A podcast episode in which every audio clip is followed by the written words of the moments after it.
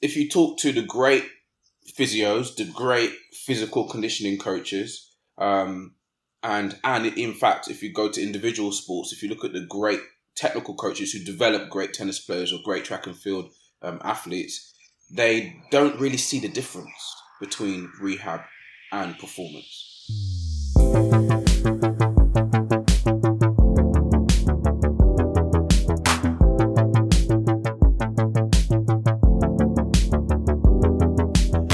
Welcome to the Pacey Performance Podcast, the podcast that dives into the philosophies, ideas, and practices of some of the best practitioners in high performance sport. We all know that speed and anything to do with speed, especially in team sports, has absolutely boomed over the last 6, 12, or 18 months. But I'm going to put my head on the block now and say the next hour and 20 minutes from Alan Murdoch and Jonas Dodoo is some of the best content you'll find on speed training anywhere. Fact. There's some absolute gold in this, and we framed this episode around using speed in the rehabilitation setting. But it's so transferable to the performance setting, if if they are indeed any different at all anyway. But it's an absolute gold mine. Trust me, um, Alan is absolutely superb. Jonas, like I mentioned in the episode, been on this podcast just as many times as I have, and anyone that's listened to him or seen any of his content before knows how good he is. So trust me, the next hour and 20 minutes are an absolute gold mine. This episode of the Pacey Performance Podcast is sponsored by Hawkin Dynamics. Hawkin Dynamics is the world's first wireless force plate testing system. The Hawkin Dynamics system is built for coaches to test in the real world, not just in the lab. Capture reliable data on all your athletes in a matter of minutes and monitor their progress in the cloud from anywhere in the world. The Hawkin Dynamics force plates are wireless, portable, and trusted by teams at every level of sport. Integrating force plates into your athlete monitoring program has never been easier or more affordable. If you want to see the Hawkin Dynamics force plate system in action, head over to their website hawkindynamics.com to schedule a demo or follow them on Twitter at Hawkin Dynamics. And this episode of the podcast is also sponsored by iMeasureU. iMeasureU is used by leading sports practitioners and biomechanics researchers worldwide to capture and compare multi-limb inertial data in the field. IMU Step from iMeasureU is a dual sensor and app lower limb load monitoring tool, which helps practitioners optimize return to play for running based sports. iMeasureU have just released their new and improved waterproof sensor Blue Trident, which includes ultra high G capabilities to quantify high impact steps such as cutting, landing, and sprinting, longer life battery to collect data all day, real time feedback to aid immediate interventions, and faster workflow so practitioners can review long training sessions within minutes of training completion. iMeasureU, now part of Vicon, works with military, pro, and collegiate coaches and athletes from around the world, including the Australian Institute of Sport, the US Department of Defence, and collegiate and pro teams from around the world. If you want to get to know more about iMeasureU, head over to their website imeasureu.com or follow them on Twitter or Instagram at iMeasureU. So without further ado, over to the episode with Jonas Dodoo and Alan Murdoch. Thanks for tuning into the Pacey Performance Podcast. So this morning I am delighted to welcome Alan Murdoch and Jonas Dodoo. So welcome to the podcast, guys. Hey, Thanks for having us. Coffee at the ready. Yeah, It's coffee, quarter past tea. seven. Yeah, everything ready. We're, we're gonna we're gonna just in the um well just because of time we're gonna skip on the intros or deep intros. Plus Jonas has been on here just as much as I have, I think. Um, Yeah. Third time, third, third time lucky. Yeah, we're all good. Um, so Jonas, to you first. Brief intro, and Yeah. then we'll go to Alan for his little brief intro as well, and then we'll dive into the meat of the conversation. Let me quit all my other apps. Yeah. Um, brief intro from me. I'm Jonas. I'm director of Speedworks and, and head coach up here in Loughborough. Um, I love coaching. I love coach education. Um, I love um, speed, and I, I'm in search of the truth. And so, rather than being completely uh, I'm going to say limited by what I've learned and uh, completely driven by what's come before me. I cherish it. I love it, but I'm trying to search for a way forward, a way that uh, enables people to come to maybe some of my conclusions um, that I've come up with over the past 15 years, but quicker. And, and that's why I'm in love with Alan. Yeah, because at the end of the day, I look at him and I learn from him. And what I really learn the most is that he's been able to synthesize what what I preach and what I push, and he's summarized it in such a nice way that's uh, enabled a lot more coaches to understand um, my philosophy a lot quicker. So there you go. I've I've started my intro by saying I love Alan instead of saying I love my wife. Um, this is going to be a challenging uh, next next couple hours when I come off this podcast. But there you go. That's my brief and uh, short intro. Nice, mate. Thank you, Alan. He's set you up perfectly there. Take it away. Um, well, I'm the recipient of the love. Um, so I am head coach at uh, Speedworks Bath, and I uh, just came out of professional rugby at Bath Rugby. Um, and I guess the big summary there was that I went through a journey that most young S&C coaches probably went through from doing their UKSCA to going through the ranks, through academies, etc. Um, and learning the trade. And, and then I started to move into the, the ranks of the senior team and get involved in the rehabilitation side of things at the club. Um, and I started to recognise that there was a big gap in my knowledge from um, just from, from my journey that existed around um, speed the end stage of return to play, um, the role that speed actually has within the rehab process, and my own like big philosophy as well. So I reached out to Jonas, got in contact with him while I was still working at the club, um, and started to recognise that actually my experiences up until that point had really been more gym based um, and and kind of traditional, I guess you would say, for, for most strength and conditioning coaches um, that I've spoken to anyway and it opened my eyes to a new world of, of physical development and um, and how we can change what we do. And eventually, I decided that I was going to go out my own and, and uh, formed a partnership with Jonas. And now I'm at Bath doing my doing my own thing, and um, I speak to Jonas most days, and we bounce off each other. And um, my philosophy has drastically changed as a result of that, and, and it's really been quite eye opening to work with some some incredibly um, elite athletes, but also um, some regular athletes as well, um, and other coaches, and starting to recognise that actually there's a whole other world out there in terms of what speed can offer and the, and the thought process that that can give us in terms of how we apply our trade and, and make as much change as possible within the short time frame that we're, we're allowed with our athletes. So um, I guess that would be the that would be the summary. Um, and and then we'll discuss it again in the next in the next hour. Nice, mate. What's the transition like been like from professional sport to self employment? Um, do you know? I, I, was actually, I was really, I, I guess, scared was probably the, the, right word, if I'm honest. Um, I had this secure job, and, and it was at a, a, club that had a lot of prestige, and I really didn't know what to come, what was to come. But actually, I've found for me, it's given me this new lease of life to to surround this myself with the people I want to surround myself with um, go and go and suck knowledge out of the people I want to to, to do that from, um, and also um, really have the license to experiment more um, without the shackles of of being a part of a bigger bigger establishment or a, a bigger bigger team. Um, and the results from me have been they've been unbelievable. Not only from like the physical side of thing for the athletes, but it's also just given me so much freedom as a coach to actually go and explore and, and see what I can do with things and where I can take it that's different. Um, and it's been it's been awesome. It's been unbelievably exciting, and I've learned so much in the process. So it's been great. Nice, mate. And someone next to you with plenty of experience in this area as well, navigating navigating this world, Jonas. Yeah, well, the, the world of speed or the world of self employment? Which one? Both. Well, yeah, yeah, I guess so. Yeah, I, I'm 2012 was when I stopped working for British Athletics, so I guess it's nearly 10 years. Is that right? Yeah. Um, Congratulations making this far. Yeah.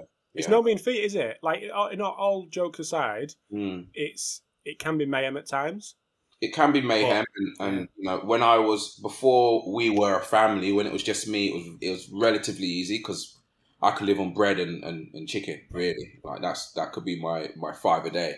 Um, and and yeah, the challenges happen as your family grow and um, and, and as and you know you, you can I could land a new contract with a new team and I could be really really happy and go yeah the bank account. And I come home and I'll tell my wife and she'd be like yeah, yeah good. Well done. And I tell my kids and they'll be like okay. But daddy I've, I've pooed my pants. I'm like okay it's like like your day carries on as normal there is nothing that new that changes so like before, whereas before it's like yay business work definitely big motivator for me but um you come home and if if things aren't sorted at home, it doesn't matter. You could be king of a castle. You could be, you know, you could be full stack. So you could be vowed. You could be your your business could be doing great things, right? But um, if the other side isn't sorted, yeah, it's no fun. Mm-hmm. Let's have a little chat around this amalgamation of the, the rehab world and, and speed. Where where is this? Where is that at? And where is where are the gaps that you guys potentially see that you can fit in a very global sense. I'll come to you first, Jonas. Then we'll we'll dive back to Alan. Mm. I think that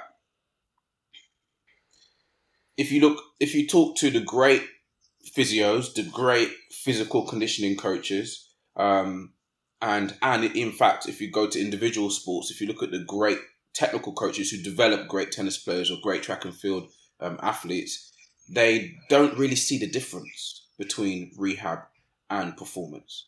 Um, and Jurdan Mendiguchia's big one that he keeps saying is that um, it prevention is not an exercise. It's not a Nordic. It's not a Copenhagen. Prevention is a philosophy, right? Prevention is how you understand um, your sport, how you understand your your coaches, and how you understand the athletes you have, and how you take those three maybe core components and recognize what you need to do to gradually build to your worst case scenario training. And that that really is what prevention is. Understanding your sport at its worst case and reverse engineering from that and giving the athlete the building blocks so they can deal with that. Be it from off season, pre season into your your you know the, the heart of, of I don't know Christmas for football is probably the, the worst period or or maybe approaching some of the worst period for, for rugby as well. Um, so I, I think that how you see performance and you see the underpinning qualities of performance, if you see it the way at least I think we're, we're now starting to see it, you don't really separate rehab and physical preparation. You see it as one, and you take the individual in front of you in the state that they come to you in, and you figure out what they need right now to, to get them from here to there. And so it's a bit general, a bit and a bit fluffy, but it, it's looking at it that way has really helped me go, okay, that's why when I've had to rehab a grade three, uh, 3C hamstring injury, I've walked away and the player has come back faster. So not just come back quickly, but when they've returned, they've run faster. They've been more confident in their ability to step on the gas or to decelerate and, and re-accelerate in a different direction and it's made me wonder. And the same things happen with all my hamstring rehabbers with in track and field. They've returned faster. So then I ask myself, is my training intervention for rehab not just my performance intervention? Through the rehab process, have I not just learned better how to load specific tissues in a way that is going to transfer better to performance? And have I not just found a better, I guess, uh, proportion of how to train? and and actually in, in the past was I was I just doing what maybe I was taught to do or what the constraints of that team has restricted me to do, not necessarily the best thing for the athlete and for performance. Just just coming to you, Alan. Why should speed be at the, the forefront of people's mind when excuse me when starting the rehab process? Not just thinking of it as the final bit that gets tagged on the end to kind of give them the tap on the back to, to go return to, to full training? Yeah, it's it's a really it's almost like flipping it on its head. I think when it's at the top of the pyramid, it acts as your reference point, your framework for decision making. Um, so historically in, in traditional models, everything's been very segmental. It's like we'll, we'll go into the gym and we're going to get this one body part and we're going to get it really, really strong. And by the time it's strong, then we're then we're going to go out onto the pitch and then we're going to start thinking about running. And there, there is a time and a place for that. There's a time and a place to develop the physical qualities, I think, of, of, of the muscle in isolation, because if it has a weakness, then um, certainly the body's going to reroute around that weakness. Um, but I think when speed sits at the top of the pyramid and it influences your decision making, I think all of a sudden you can start to ask questions of your process, starting to say from day one, if this doesn't have an influence on their ability to run fast, be agile, decelerate, change direction, repeat that, be efficient, and ultimately be more fit for purpose, then it, it doesn't have a place in the in the entire thing. It doesn't have a place in the in the process. And I think it, it really needs a good solid understanding of what speed is and, and some bigger philo- uh, philosophical points around speed and what those are. So to me, those are like your big forces, your short time frames, your right directions, and, and, and arguably the most important one for me that we miss out on so often is done the right way. So when we talk about big forces, to me, that's um, it's really about the contractile element. How much force am I producing isometrically, eccentrically, concentrically? Um, in the right time frame is more rate of force development. Um, can I produce those big forces and start to decrease the time frame by which I'm applying those forces? And I think most coaches and S&Cs will recognize that it's the player who can apply big forces in increasingly shorter time frames. Can they beat their opponent to to the mark that's actually going to be the performance um, kind of the big performance key milestone in terms of looking at players' ability.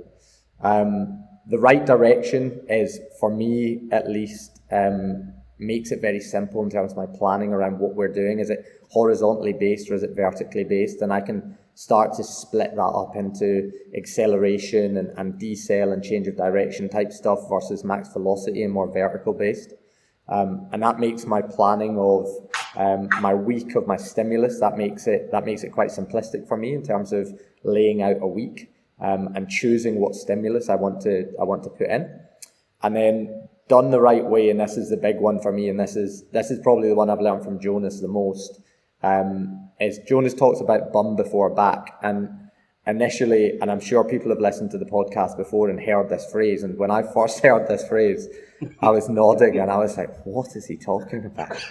um, anyway, so once I started to become more um, familiar with speed and, and, and coaching speed and seeing speed and seeing the shapes and the patterns that speed needs, especially with really good athletes, you start to recognize that they, they are able to use their backsides more, their, their, their bums, their, their hips, they're able to generate forces with that area of their body and transmit that force down into the floor. And I guess it's the same with a thrower as well. If you can generate force um, proximally closer to the pelvis and closer to the trunk and transmit that into a ball or a bat or a racket or whatever, um, you get this lovely sequential acceleration like a whip. Um, and when we are, I think when we're in the gym, um, what we see is people doing the right stuff, right? We see people um, doing various exercises targeted at trying to elicit a certain adaptation that's, that's targeting the injury. But what we see a lot of the time is somebody loading up a glute bridge or, or maybe a hang clean or whatever it might be. And you see them lifting loads of weight, and we celebrate that. Strength and conditioning coaches, I think we have a habit of celebrating loads. Like we're like, ah, oh, 200 kg glute bridge, what a legend! This rehab's going, this rehab's going really well. Um, but what we don't tend to look at, well, how is he lifting that weight with, with that 200 kilograms on his hip? Is he using his hip to drive that weight and be really proximal to distal without um, flaring his ribs open or, or using his erectors to drive that hip extension? Is his chin way back or is it on his chest with a nice quiet spine to, to complement that hip drive and that proximal to distal? In a power clean, and this is a big one for, for ACL that I see. Um, and I actually I learned this at the Santry Clinic in Dublin with Enda King. Um, and looking at people who do power cleans and variations of jumps, and when they catch that um, that weight and that landing mechanism, are they all quad based, or or can they dissipate that force through their hip? Can they balance the load distribution through knee and through hip, or do they all go onto the fronts of their knees? Um, and there's little cues that exist in the in the gym, I think, and in drills and various things that start to tell you whether somebody or not is actually that bum before back strategy, that really efficient strategy, or whether or not um, they're they're the opposite. Whether they might be effective in terms of going from A to B, but very definitely not efficient. And I think rehab provides us this lovely opportunity, and Jonas alluded to it there that rehab is just good training, right?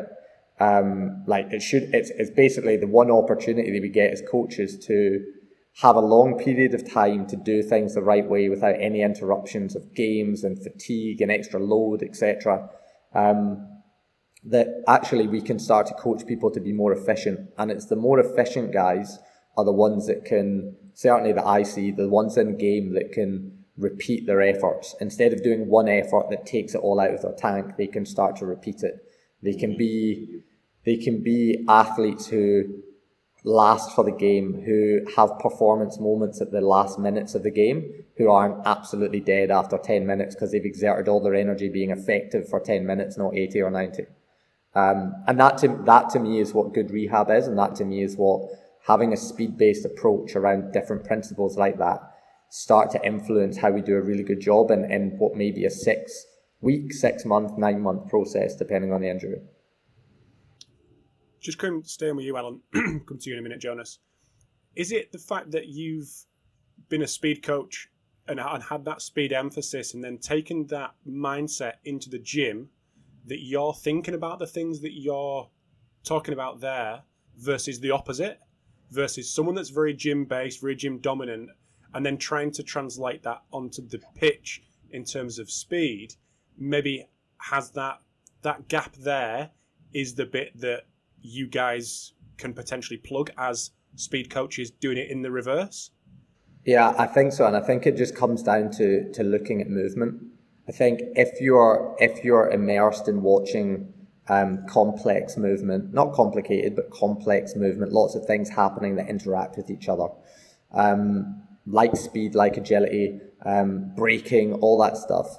I think that's the end outcome. Like we, the reason we go into the gym is to enhance those abilities.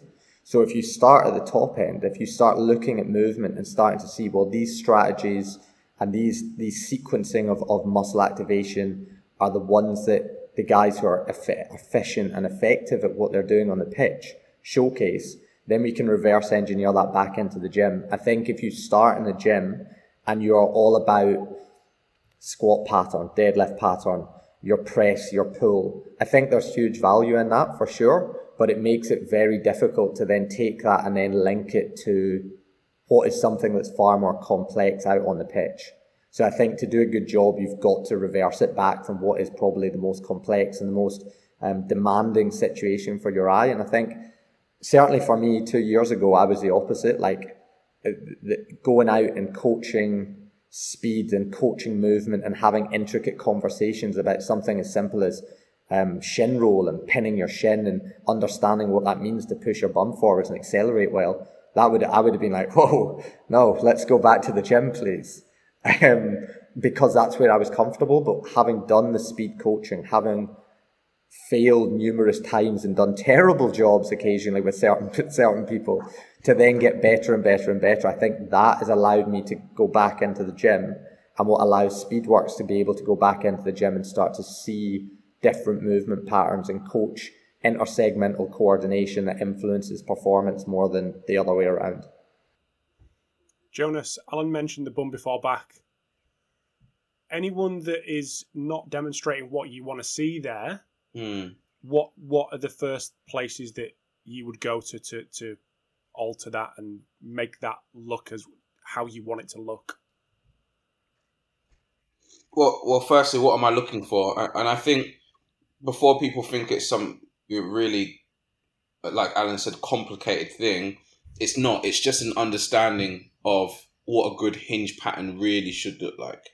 Yeah. So if we just take ourselves to a, a, simple straight leg uh, deadlift, an, RDL, right?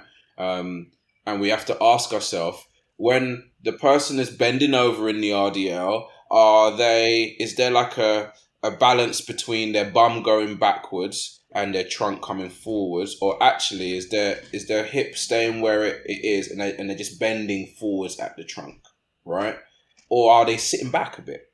And and I remember reading or, or it, was, it was something Frans Bosch maybe a long time ago, and and in introduction to one of his exercises was just to stand with a wall behind you, maybe a couple inches with your bum away from the wall, and to do your deadlift pattern. And your first initiation, the first feeling you need to start to feel is both your your shoulders forward going forward, but also your bum touching the wall. You're feeling that hinge at your hip. And so that's almost my feeling of how you create the space and create deflection. And then most importantly, how do we stand up out of it?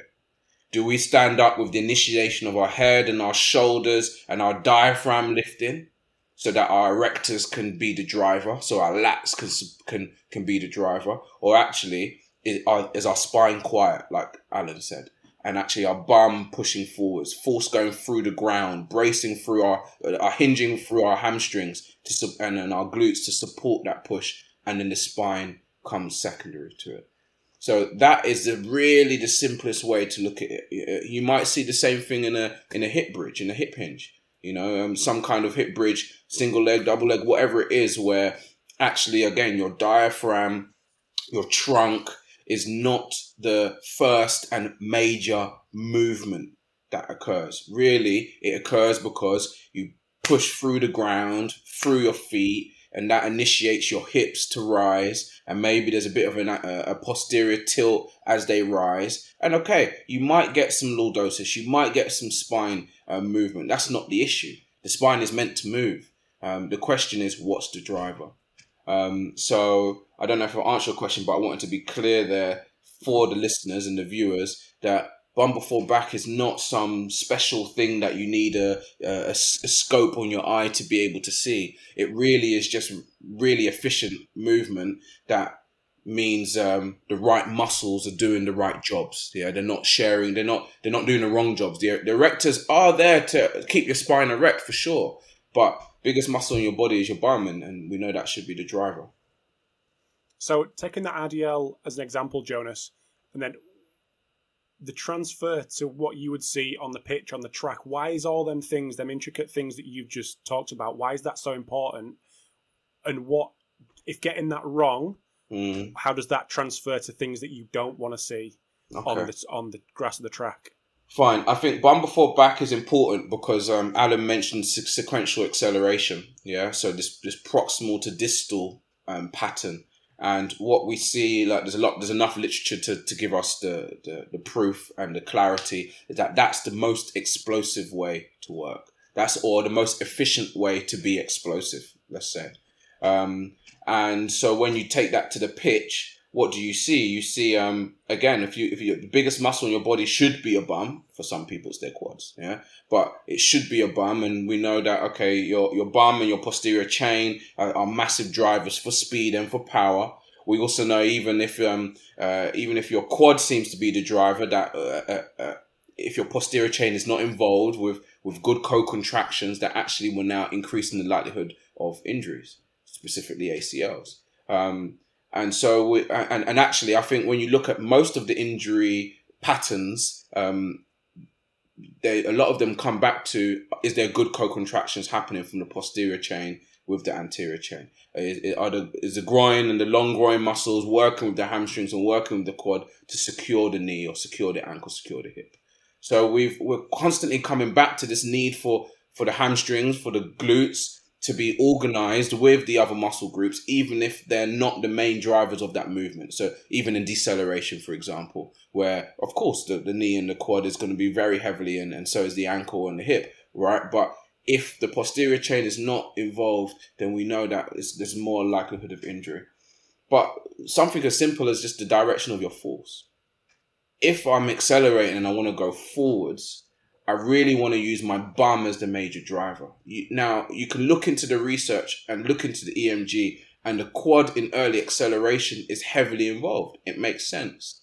But what we also see is that if you can't reduce your ground contact times every step as you're starting to accelerate and transition, increase your step time, increase your hip height, um, then you actually stagnate in your acceleration. You have a decent early acceleration and it, and it quickly decays, right? So where there is a second stage to your acceleration. Your first stage, I'm going to say, is your first three to four steps. But what about your next five to six steps? What are you doing? Well, the actions that you need to be able to do there require that you transition your hips. And we don't want players to keep thinking about too many technical things. We kind of want them to have a pattern in early acceleration that is very similar or maybe identical to the pattern happening in mid, late, and max velocity. So there are some complex interactions happening in this transition, and the simplest solution is to start with your bum before back. If you start by throwing your shoulders forwards, having your bum involved in that, having your, your spine quiet so that you're um, essentially so that your pelvis stays stable, and pin your shin, like Alan says, attacking the ground with a stiff ankle and a stiff shin enables you then to keep using your bum as the major driver. If you don't, so if you end up landing maybe out in front of your center of mass, really rolling your shin or using your shin roll across the run as your major um, uh, your major contribution to propulsion, then what you end up finding is that the knee becomes the dominant movement pattern. The knee becomes the dominant part of acceleration across the whole run. So your hips don't transition um, organically. So I talk about organic transition really being if you initiate your run with your shoulders going forwards, your bum being the driver, and your ankle and shin being relatively stiff, you will naturally transition your hips every step because your shin always lands in a place where you can push forwards and up at the same time. But if you end up landing out in front, you don't end up switching your limbs effectively. You end up blocking, then you're you set up this pattern of blocking first, rolling the knee, maybe even dropping your center of mass, and then pushing again. You set up a pattern where you have to stay on the ground in order to to be propulsive as well as to not fall over. And so if you start that way, you're going to end that way and and and that's probably really the biggest summary. If we want players to naturally get to good velocities, if we want them, so forget max velocity. If we're talking about rugby, you might people say, "Oh, we never run at max velocity." So let's say we want them to accelerate really hard for really long. Yeah.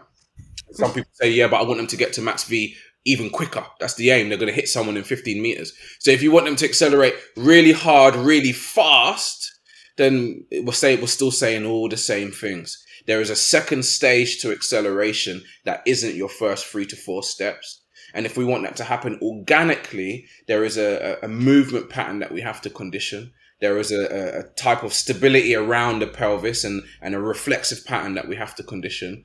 And that is deterred and is basically destroyed if the quad um, especially the lateral quad. But I'm just going to say the quad, the knee is the main propulsive um, mechanism or, or part of your body, and your bum and your hamstrings are, are quiet, are, are shy, um, and are left in the back seat.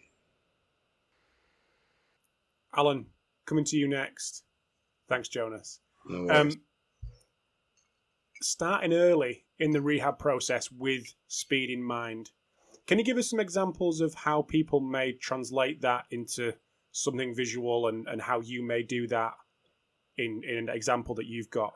I think it starts with um, an understanding of like some of the, those big key tenets of speed. So not just the big four, like big forces, short time frames, etc. is is very vague. It's very big.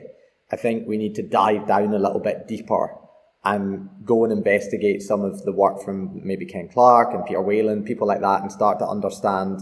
Okay, these are these are some of the technical, physiological things that influence speed and then we can break that down even further, and then I can I can try and answer that question, Rob. Um, and to me, really, um, all the summary of that work is basically: can somebody um, prepare early for ground contact? Can they whack the ground really hard? And can they then spike their ground reaction forces and get off the ground? Um, and have this elastic uh, response on the floor to try and um, spike up that ground reaction force and then move into the next cycle as they, they recover their leg. That to me basically is a very neat summary of being able to run fast. Um, and if we go into that a little bit deeper, um, we talk about having a stiff stance leg. uh, is one of the one of the things that, that Ken Clark talks about, and having this stiffness, this system stiffness, so that you don't yield on ground contact, you don't leak your forces, you apply them into the force and uh, into the ground. And if you've done what Jonas has said there, and you've used this bum before back strategy, you've earned the right to then, as you transition, start to hit the ground really hard with a stiff stance leg and not leak any of that force. Um, one of the other things is being able to switch your thighs and they refer to that as thigh angular velocity. But basically, can I, with speed, alternate my thighs back and forward? Can I dissociate my pelvis? So that's one of the other key physical qualities, the key key physical abilities to be able to run fast. Um, and then we've got this attacking from above type situation where we create time to create force with the thigh out in front of the body um, in, in high degrees of flexion, where the other leg is the stance legs and extension. Um, and that gives us an opportunity to then really increase our foot velocity down into the floor to again spike those those ground reaction forces. So those kind of tenants then start me to be able to think, okay, well, if I know those things are the, the, the things that influence speed and we're, we're having this performance based approach where we're going to try and incorporate the things we need to do to increase speed early. Um, I'm really going to go into that stuff with a couple of streams of movement. Um, and those streams of movement are going to be the first one is going to be the hip lock stream. So it's very Frans Bosch, but ultimately we're talking about um, everybody always gives it a wry smile when you mention Frans Bosch, don't they? Everybody always has a smile. um, yeah, so basically what we're talking about there is can I extend one leg and one hip into the floor while the other leg is flexed? Um, while we have tension through our shin and through our foot in this position of um, almost like a, a, right angle at the pelvis. Um, and what that's doing is it's allowing us to explore that, that lateral hip strength, that glute strength, that hamstring strength of being able to extend that stance leg. It's developing stiffness qualities and coordination around the pelvis. Um, and when we go back to those things that I talked about, being stiff stance leg and attacking from above being one of them, um, one of the key tenets to increase your speed, then we can start that stuff almost straight away. As long as you can extend your knee and extend your hip, you can drop into some hip lock work straight away. And you can start to strengthen up that lateral hip and be able to explore the patterns that are certainly helpful and have an impact on some of that stiffness around the leg. Um, so that would be one of the first ones that I do. And for people, the listeners who are trying to imagine what that looks like, um, if you're standing and balancing on one leg, um, straighten out your leg and squeeze your butt. And then on the other leg, flex the hip at 90 degrees, point your toes up, and keep your shin underneath your hamstring. Um, certainly not out in front, but underneath your hamstring. And then if you extend into the floor with that hip, um, you'll start to feel a burning sensation up the, the outside of the stance leg. Um, but you should also start to feel the hip flex on the psoas working on the alternate side, the free leg side. And once we once we can achieve that and we can build capacity there, and that can be done. Um, I've I've started doing that stuff like six days post surgery, five days post surgery, um, really really early. Um, then we can start to incorporate a lot of stuff around spinal spinal mechanics. Um, and I was introduced by Jonas to this concept of the spinal engine, which basically is some work done by, I think his name is Serge Gracovetsky. I think somebody's probably going to message you and say I've murdered that name, but I think that's what it is. Um, and he talks about the lateral rotation and flexion of the spine contributing to increasing forces through the pelvis. And they looked at, I think it was, I think it was Russia, and they looked at um, paraplegic uh, populations and tried to understand, well, how do people with no legs still managed to get themselves, still managed to locomote. Um, and what they found was they started to study the spine and they started to find that actually the rotation that we see at the spine, the flexion and rotation that we see at the spine, actually is a big key driver to what happens at the pelvis and dissociating the pelvis between flexion and extension and being able to drive forces into the floor and ultimately locomote. Um, so once we once we introduce our hip lock stuff, then we can start to introduce movement around the spine and, and reaches and flexions, and we can start to turn that into dynamic movements, etc. Um, and I think these things start to one induce coordination adaptations, start to induce neural adaptations around coordination to drive extra force and and, and help people understand how they manipulate their body to try and create force and locomote efficiently. Um, the second thing, and this is maybe the biggest thing in rehab, uh, is that people really, once there's an explanation and a rationale, um, people really buy into it. They, they start to recognize, oh, well, I'm not just, I'm not in the gym at day eight and I've just come out of surgery and oh my God, I'm now starting to talk about strengthening my quad. Like, it's the last thing I want to do. I'm, I'm sore, I'm, I'm disengaged, I'm injured. This is rubbish.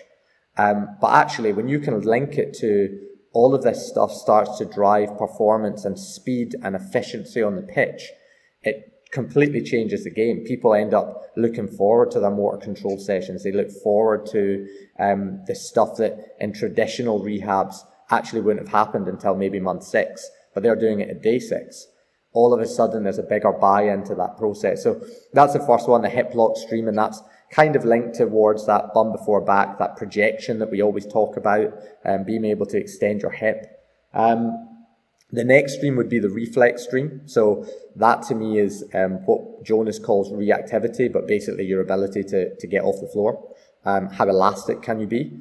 And that to me starts with things as basic as, as foot intrinsics. Um, I don't think we potentially recognize the value of the ankle and the foot um, as much as maybe we do. And I think we spend a lot of time in the gym and rehab developing this um, maybe for the right reasons as well, right? Maybe somebody appreciates bum before back and they're right, right, we're going to develop cross sectional area and force producing capabilities and motor control strategies around the glutes and the pelvis. Um, and you do all that. But unless you develop the tissues and the elasticity around the foot and the ankle, I don't think that this newfound force and coordination ability is going to be as, as worthwhile as it possibly could have been, maybe even detrimental, unless we um, strengthen the end of the whip. We talk about whipping from the hip, right? And that bum before back is giving us this perfect whip from the hip. But unless the tip of the whip is reinforced, the tip of the whip's going to come off pretty quickly because all this force is going through it.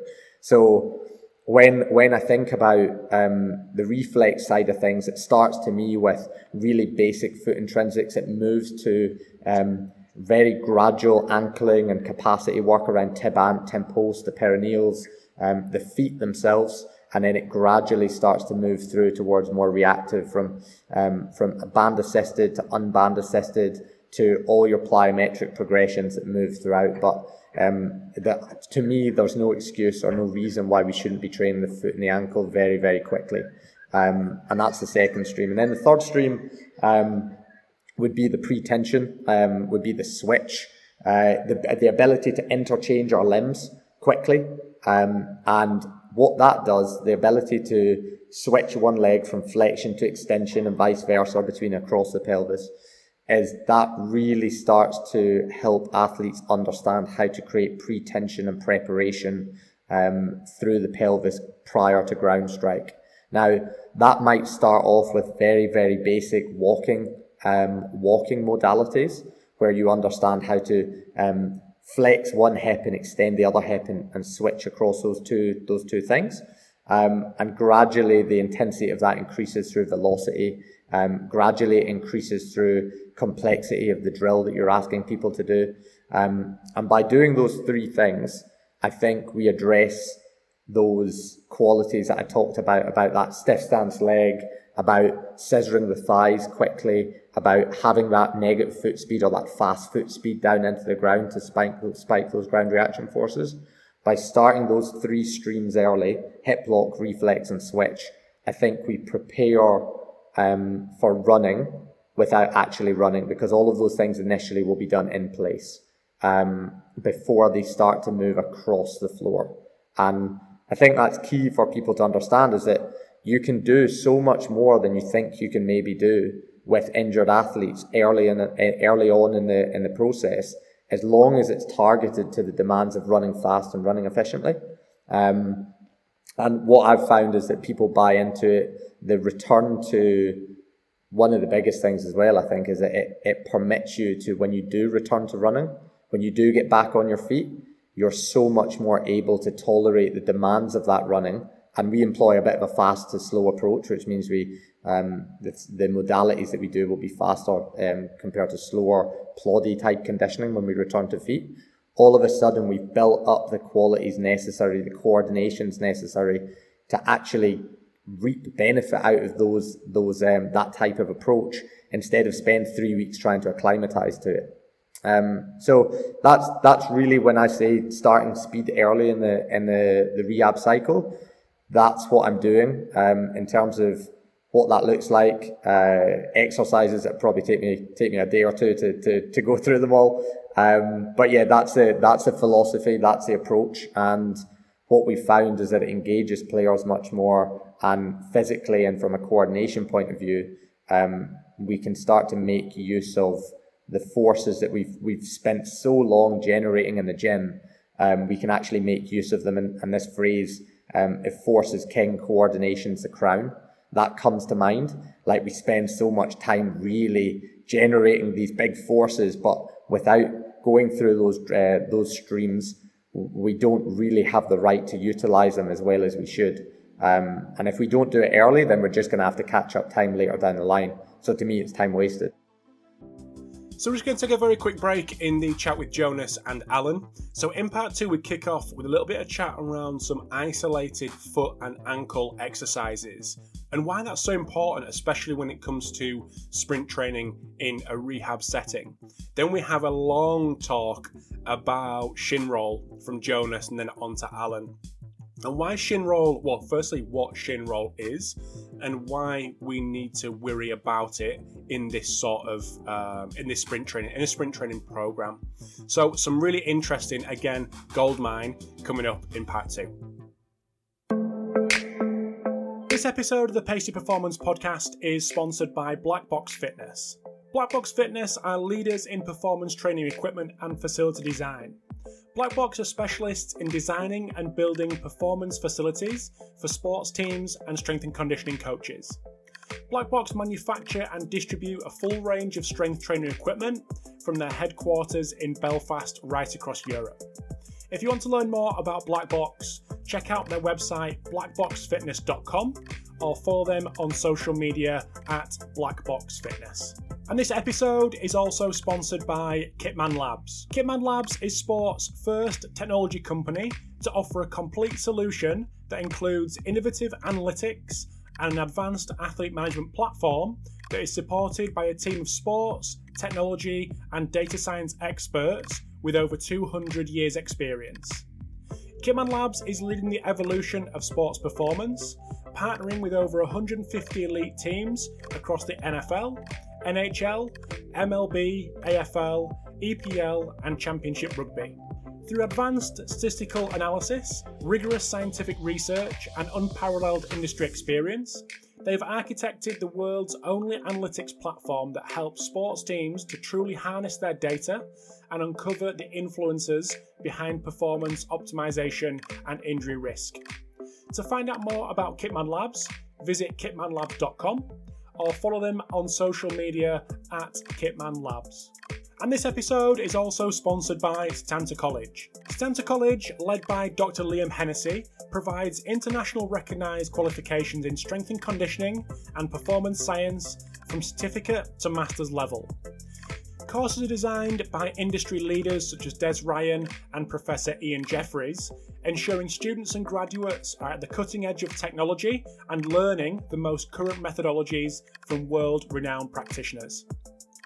Setanta College's unique blended learning approach allows you to take the next step in your career in your own time and at your own pace. Lectures are delivered in an online classroom, while residential workshops provide the perfect opportunity for practical application of your studies with guidance from experts within the field of sports science and performance coaching. With campus locations across Ireland, the UK, USA, India, and South Africa, Applications are now open for courses including the BSc in Strength and Conditioning, MSc in Performance Coaching, and MSc in Applied Sport and Exercise Physiology. Visit setantacollege.com for more information on how to apply. And back to the episode with Alan and Jonas. Alan, just coming back to you very quickly, but I'll, I'll get Jonas involved in this as well. a big push on the uh, on the foot and ankle in terms of training it, isolating it through JB, through Joel Smith, various other people. With that comes the skeptics that this has been there's too much emphasis on it. There's it's doing this, it's doing that. In terms of isolating the whether it be a rehab process or not, training that area. Any examples that you can give people to just get a picture in people's mind of, of how they may go about that? Yeah, hundred percent. So a lot of barefoot activity. Um, so when we're doing um, when we're doing our drills to warm up, for example, I'm, I'm a big fan of using prep um, as a prep for performance for the exact thing that we're going to do. It's not just a general prep. So if we're going into a max speed session, say, um, what I'll do is definitely get people shoes off. Let's get into our socks. Let's go through some drills. Let's go through our A walks, A marches, our wall drives, our whatever it might be. Um, let's do it barefoot and let's think about the tripod foot. Let's think about where our foot pressure is. Let's think about keeping tension through our foot. Um, the other side of things, if we're working, if this is more rehab setting, say we want to go um, shin and calf and foot combined. We want to we want to try and hit it all at once. Um, and we want to hit lateral hip as well. So we've got a, a decline board set at an angle. You're standing single legged on that decline board, so your foot is on a slant. You've maybe pulled the band, a band into a Pallof position, um, and you're extending your hip, and you're working really, really hard through the outside of your shin to try and create tension and stability through that foot.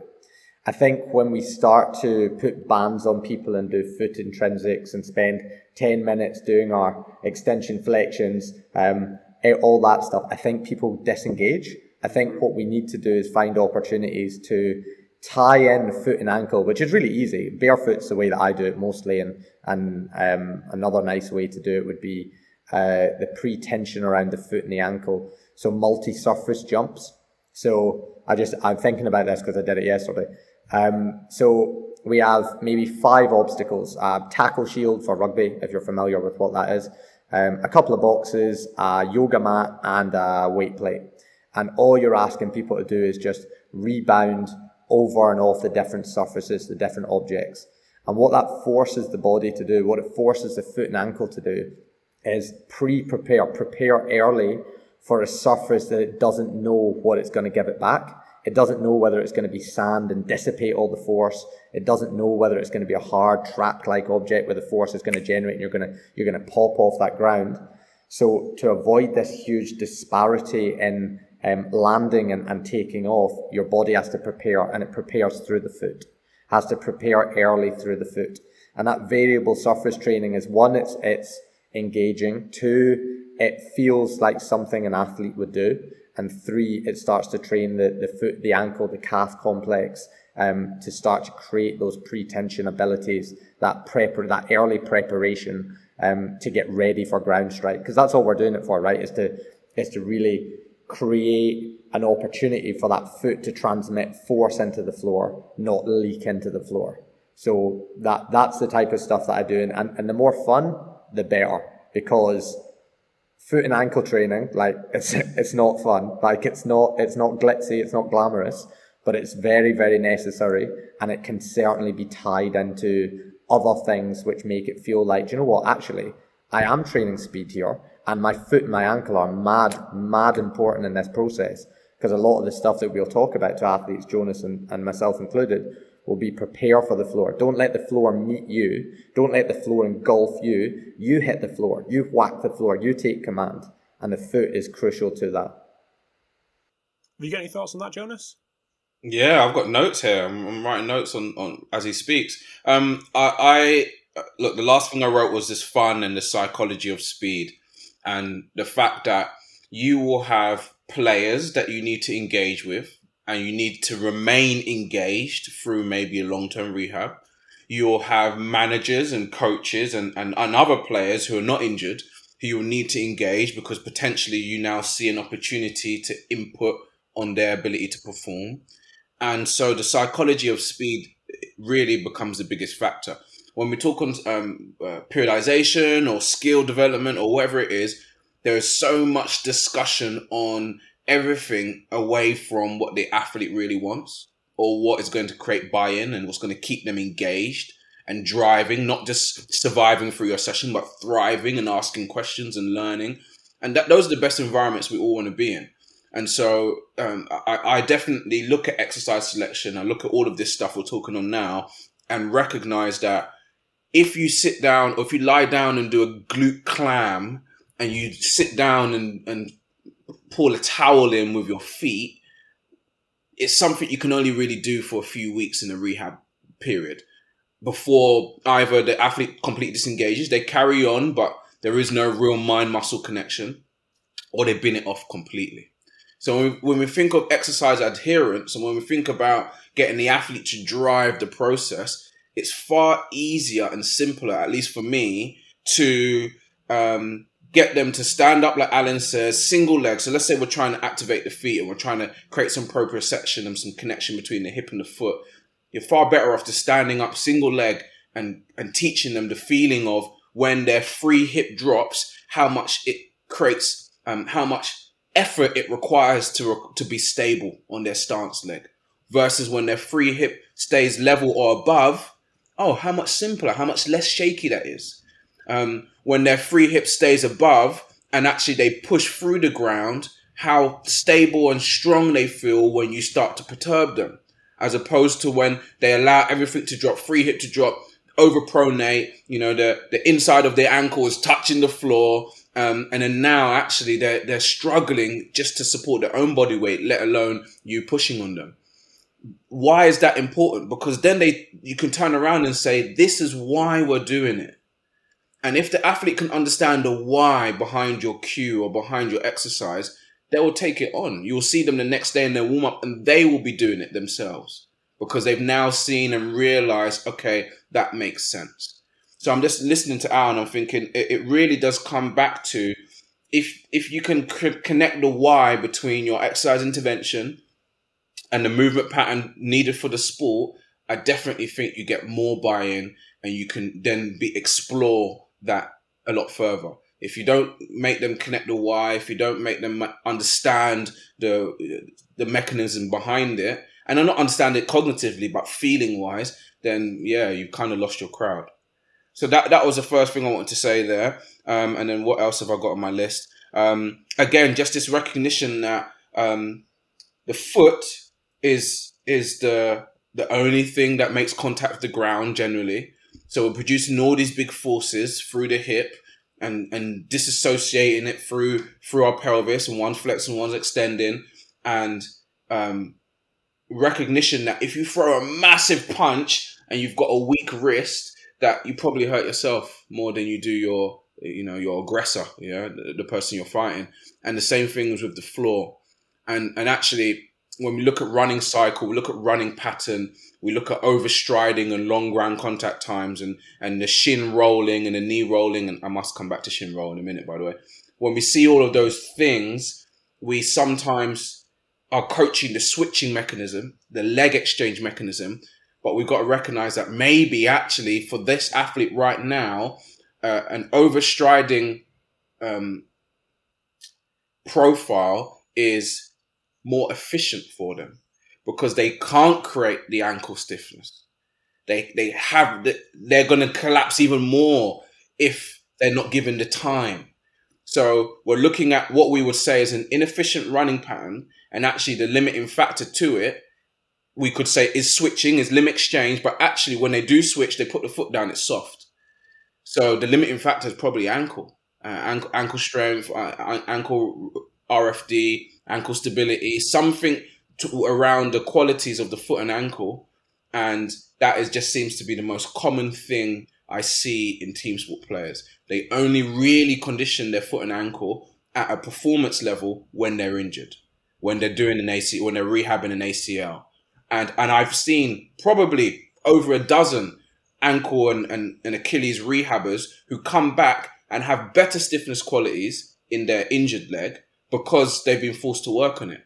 And they start to come up with some new hamstring type issues on their uninjured leg, which you would attribute maybe to that being the dominant leg, it's doing all the work, and maybe as a result, that's the injured leg. No, often it's because the the the previously injured leg has this ability to be stiff, to react, maybe their time away from from normal training is giving them maybe another speed impulse, and now the limiting factor is their uninjured leg, the fact that it can't create the RFD just like the the previously injured leg can now.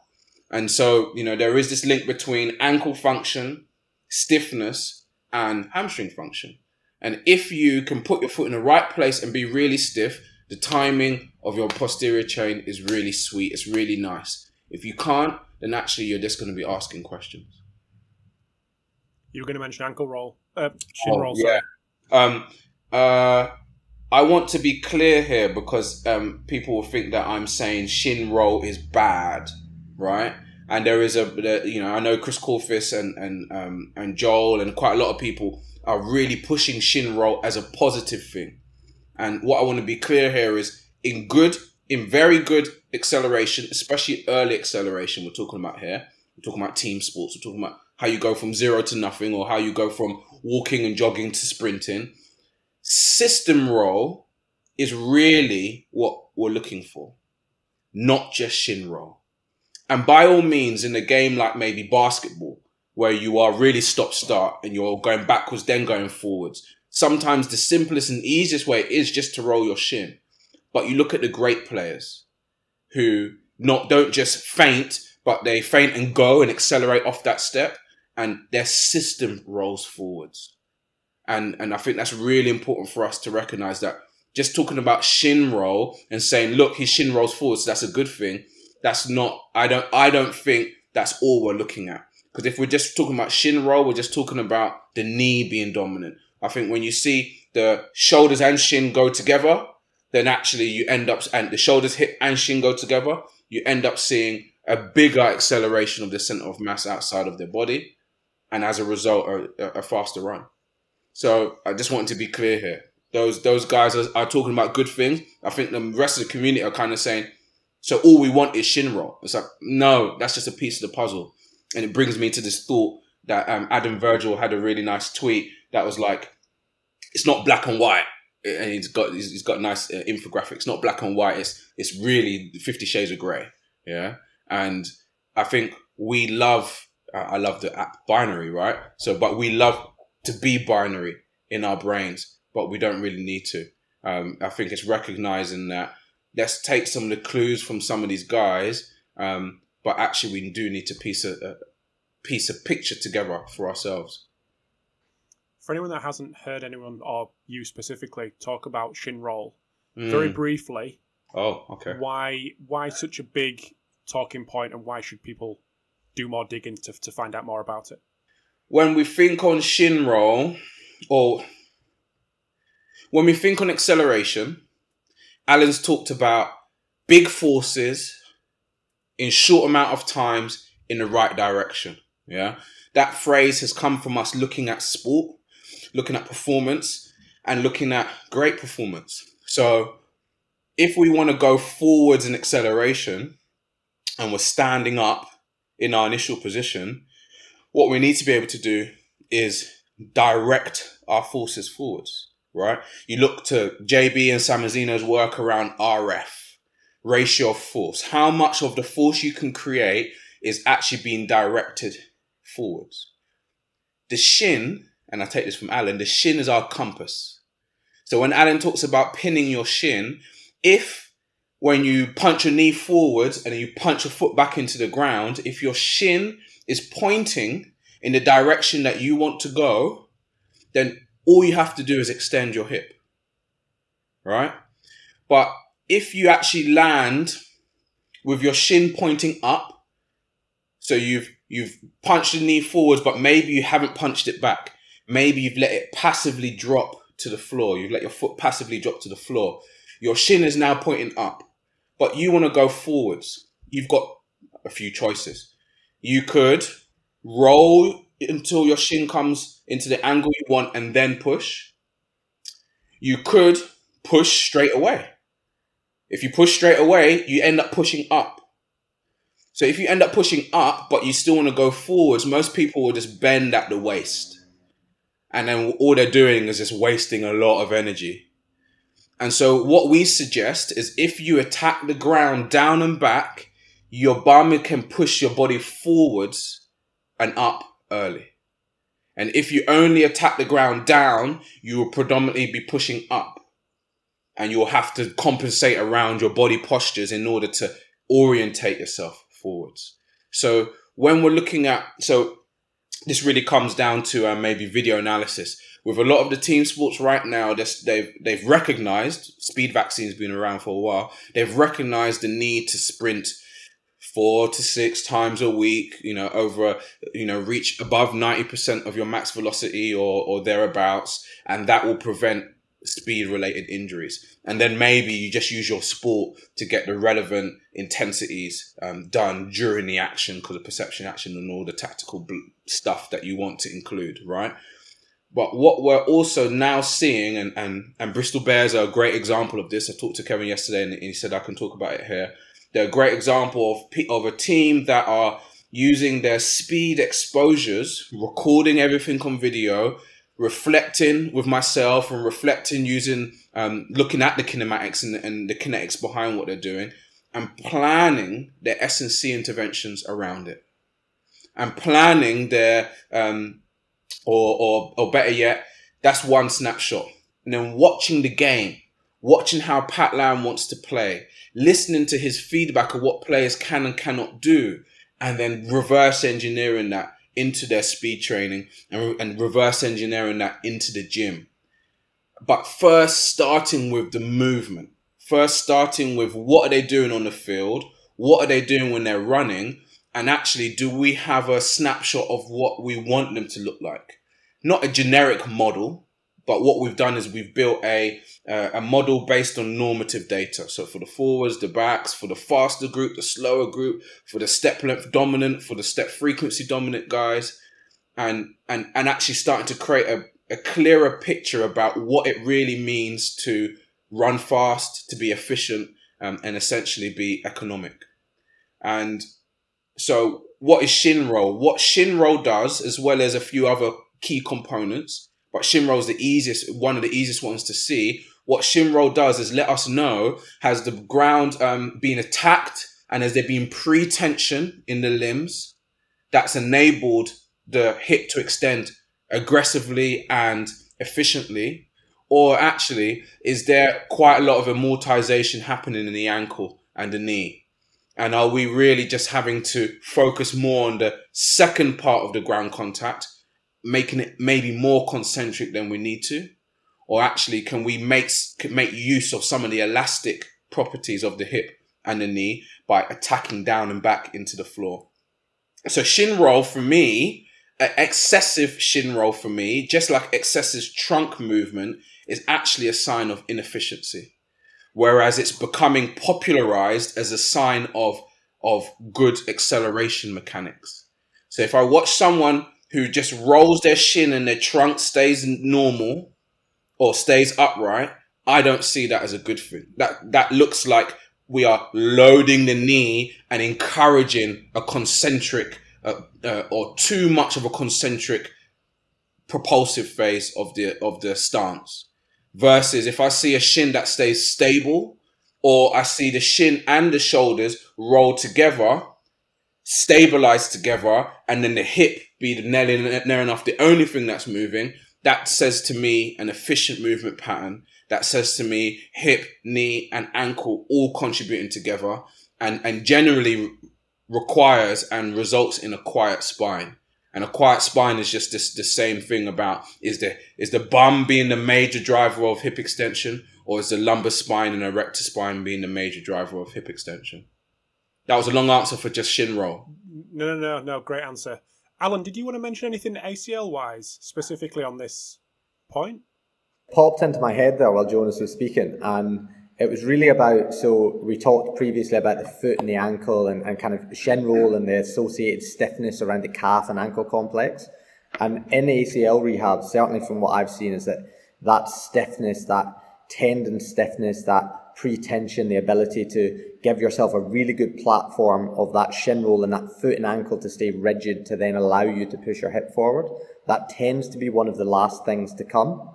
Um, but if you start adopting the strategy that we spoke about before, where we start to incorporate ankle, foot, um, shin, calf complex, strengthening work, and, and, and force is specific, right? Strength is specific. So, um, in modalities that represent what we know we're going to use them for. So, um, in acceleration, in max velocity, in lateral um, change of direction, shapes, and, and patterns, actually, you you chop six weeks out of what is going to be a six week period of trying to regain that stiffness, that ankle, um, that tendon morphology to thicken and stiffen to give yourself a platform to actually produce force.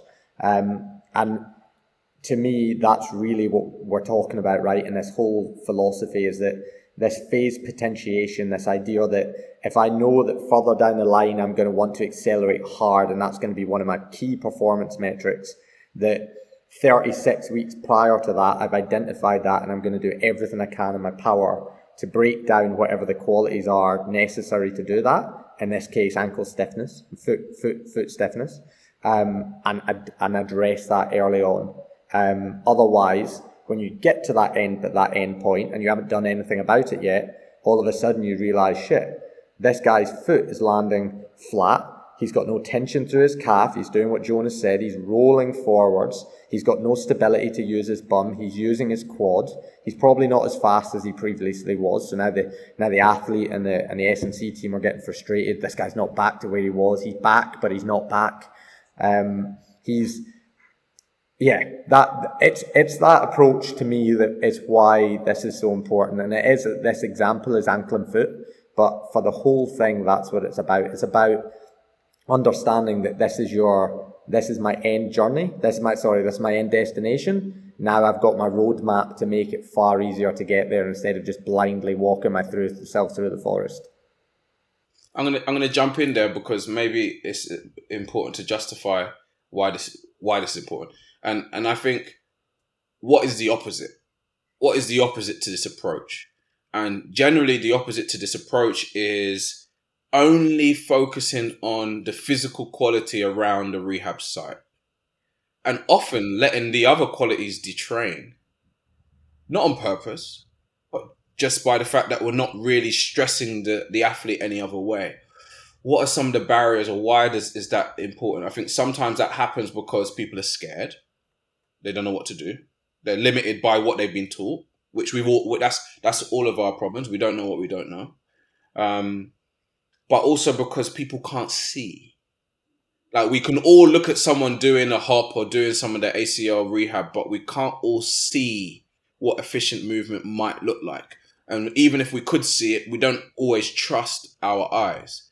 I mean, uh, we've got a good friend, Phil Graham Smith, and uh, he, he's been involved in a recent research paper that uh, I think was looking at uh, a hop or triple hop um, and was was basically you know a hop or triple hop is something regularly used in, in ankle knee hip based rehab to to kind of see symmetry between the limbs. And something that all track coaches will probably know and, and a lot of other coaches will know anyway is that just because the hop is equal in distance doesn't mean the contribution of ankle knee and hip has been similar. And great compensators which the, most of the athletes that we're working with they're great compensators they'll find a way to hop further you know, last week I was 20% behind my left leg and this week I know that. So now I'm going to try and be in as, as good as my left leg and, and I'm just going to use my knee more. Or when I land, I'm just going to, going to land and, and take the energy more through my knee and ankle or my hip. And so I'm going to find a way around not using the injury site. Um, or I'm going to find a way. Um, do you know what? There's the same research in ankle stability. It's the same, the same process that actually a period of time doing some balance exercises around the injury around the ankle showed that a lot of the evolution and a lot of the adaptation has happened in the hip. The ankle couldn't figure it out, so the hip became more stable to support the stability, whereas the ankle was the site that really was the was the focus site. So I think a lot of the problems in most training comes down to the fact that coaches and, and practitioners are responsible to see movement and see what efficiency looks like, and the jury is out on what that really is. And so, I don't know what to focus on. I'll focus on some numbers. I'll focus on the distance. And again, so coming back to this research, this research is kind of saying, well, not even the distance will give you that clarity. It tells you symmetry, but it doesn't tell you joint contribution. And that's why I love binary. That's why I love video analysis. It doesn't have to be binary. Any video analysis, any way that we can go, let's test our bias. Mm, let's measure an angle. Let's measure a distance. Let's measure a contribution or even a rate of acceleration. And and you know that that has become a real big philosophy for me and has really supported me over the past 10 years of saying, I think this is happening. This is what my eyes say. And then I'd look to Dan Pfaff or Stu or, or, or anyone, my wife who's got great um, training eyes, and I'll say, This is what I see. And they'll say, mm, This is what I see. And then we'll all be arguing, right? We'll all be standing, mm, I think, I think, I think. And it's like, it's the whole whole analogy. If we stood on a compass and I saw a W, you might see an M, you might see a three, you might see an E. Like we can argue all day. But the best thing about it is video analysis. We're now at a stage where the the quality of video we have through our iPhone is similar to lab quality, right? It's very, very trustworthy. We can look at things in super slow motion and we can now start to measure joint contribution. And, and I think that is really the next stage going forwards is by understanding what we want, worst case scenario, or just a performance model. By understanding, maybe thinking laterally and understanding what efficiency should look like, and should and, and how an efficient system should generate and dissipate force, we can actually start to measure it. We measure it at home. I, I measure my kids all the time. We play around, they do somersaults, they do runs, jumps, and we measure it and say, look, here's the difference. I think now practitioners are empowered with that information. They can take it into performance, they can take it into rehab, and they can ask themselves, am I actually creating players that are going to be fit for purpose? Or am I just waiting? Am I just doing some leg eccentrics and some Nordic curls? And am I just waiting for them to be able to go back to the technical coach? And and I think, you know, you, again, my last point here is you go to someone like Jurdan Mendiguchia, who's rehabbed over 500 ACLs and, and how many hamstrings has he rehabbed? And your best player at your best team, he's probably rehabbed them at some point. And um, you look at his process and he poo poos Nordics, he poo poos hamstring eccentrics, he poo poos fascicle stuff, he poo poos it. Now, he doesn't say it's not important, he just says that's not the key contributor to preventing injuries. It's a part of the puzzle. But prevention is this whole look of the whole, um, there's a look at the whole, uh, I guess, ecosystem of the athlete, all of the key components they need to move well, and then training that early doors and and the media, you just have to Google him and Google him in Spanish or Google him in Portuguese, and you'll see the media love him, but sometimes hate him because he sends back players after five or six months and they're ready to rock and roll. And the, and the whole medical fraternity said that's way too fast. There's no way he's ready. You've rushed the process. And really, all he's done is he's taken fear out of the system. He's sorted out all the compensations and some of the patterns that would happen in your pelvis or just happen in your leg strike because of the previous injury and he's made a, a really robust movement pattern whilst respecting the the timeline of of, of injury uh, of, of healing the timeline of healing for the injured site so people say he's a great physio. I think he's a great performance coach. He just happens to rehab players. And and i think that philosophy that mindset challenging that mindset or challenging your mindset by getting some video analysis to support you in your process and and also by looking back and going maybe the way we've done it isn't the best way. It was a way but maybe there was a better way. I've got a good example of using that video with a with a international rugby player actually.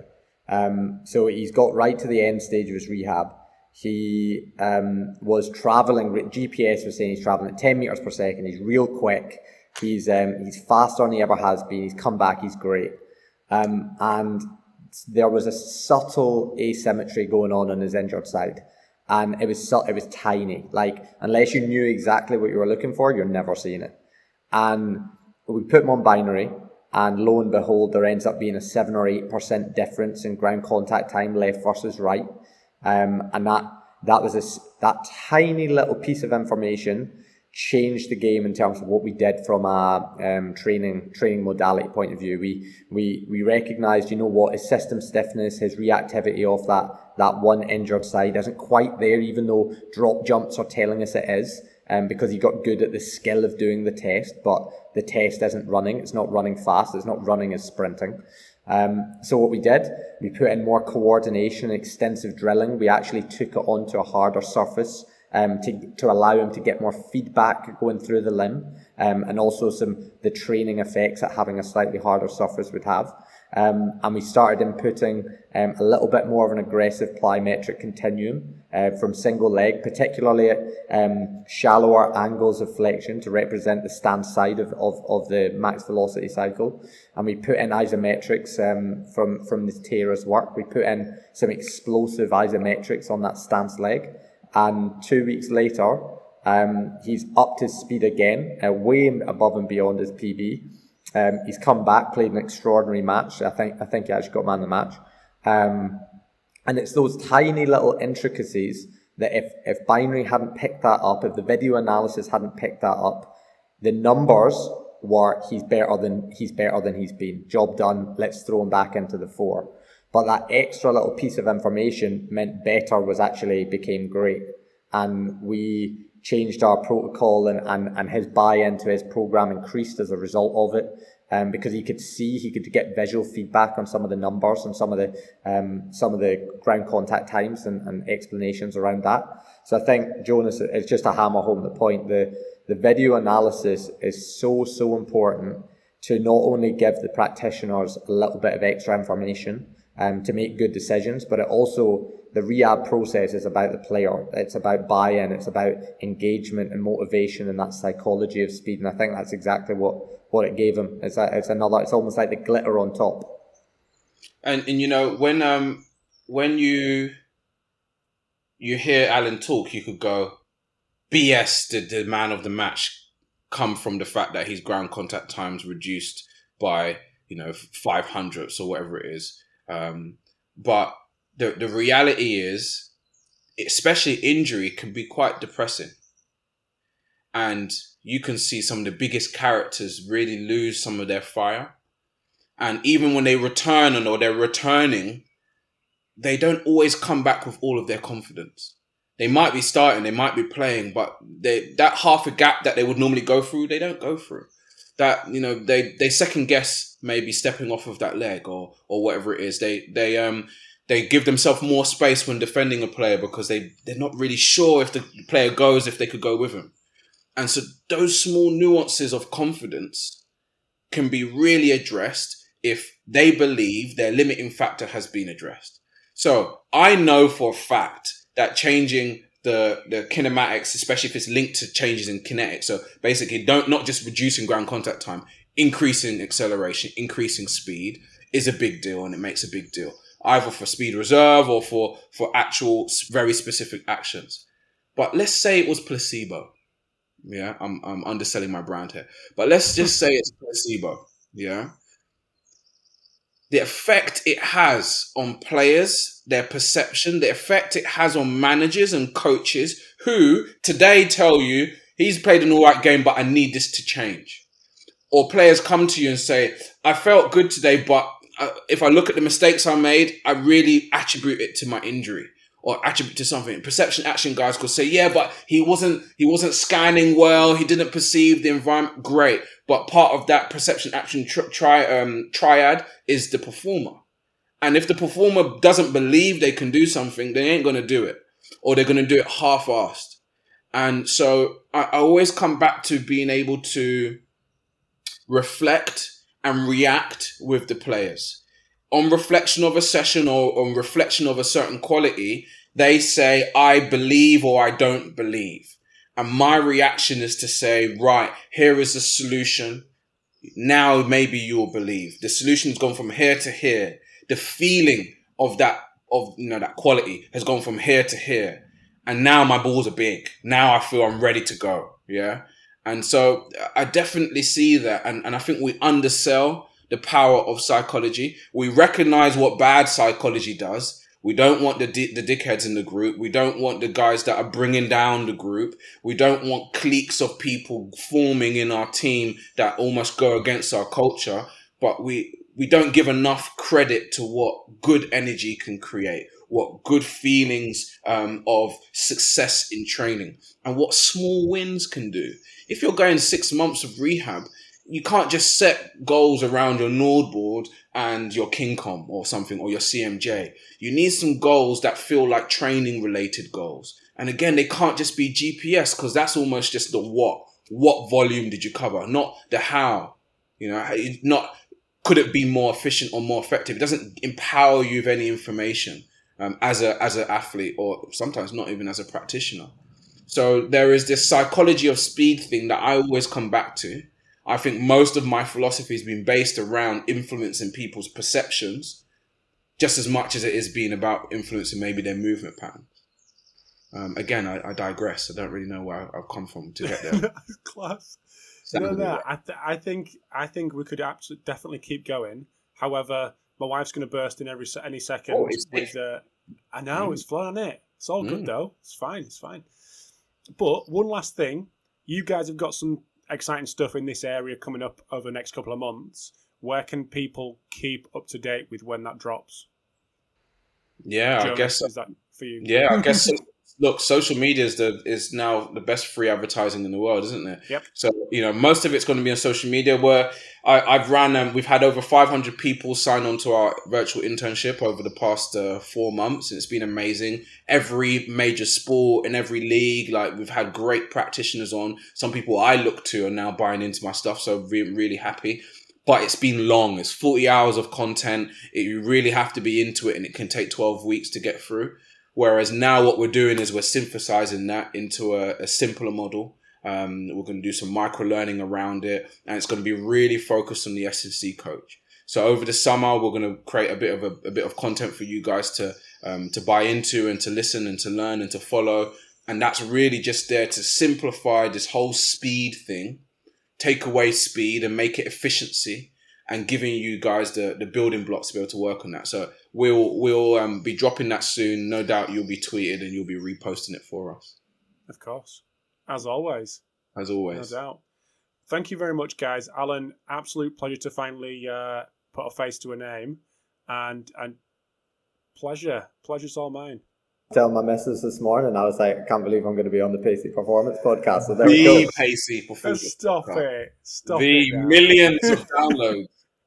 Yeah. and Jonas, it's a pleasure as always. Excited to see what comes out in the next couple of months. Keep doing what you guys do. Keep smashing it. Awesome. Thank you very much. Have a good one, guys. Cheers, guys. Good morning. Bye bye. Thank you so much for tuning in to this episode of the Pacey Performance Podcast. I hope you agree that that episode, that last hour and 20 minutes, was an absolute goldmine and you enjoyed the episode just as much as I did. Secondly, thank you so much to Jonas and Alan for giving up their time. It's taken a little while to line up, but I'm so glad we got it done because, like I say, that episode was superb.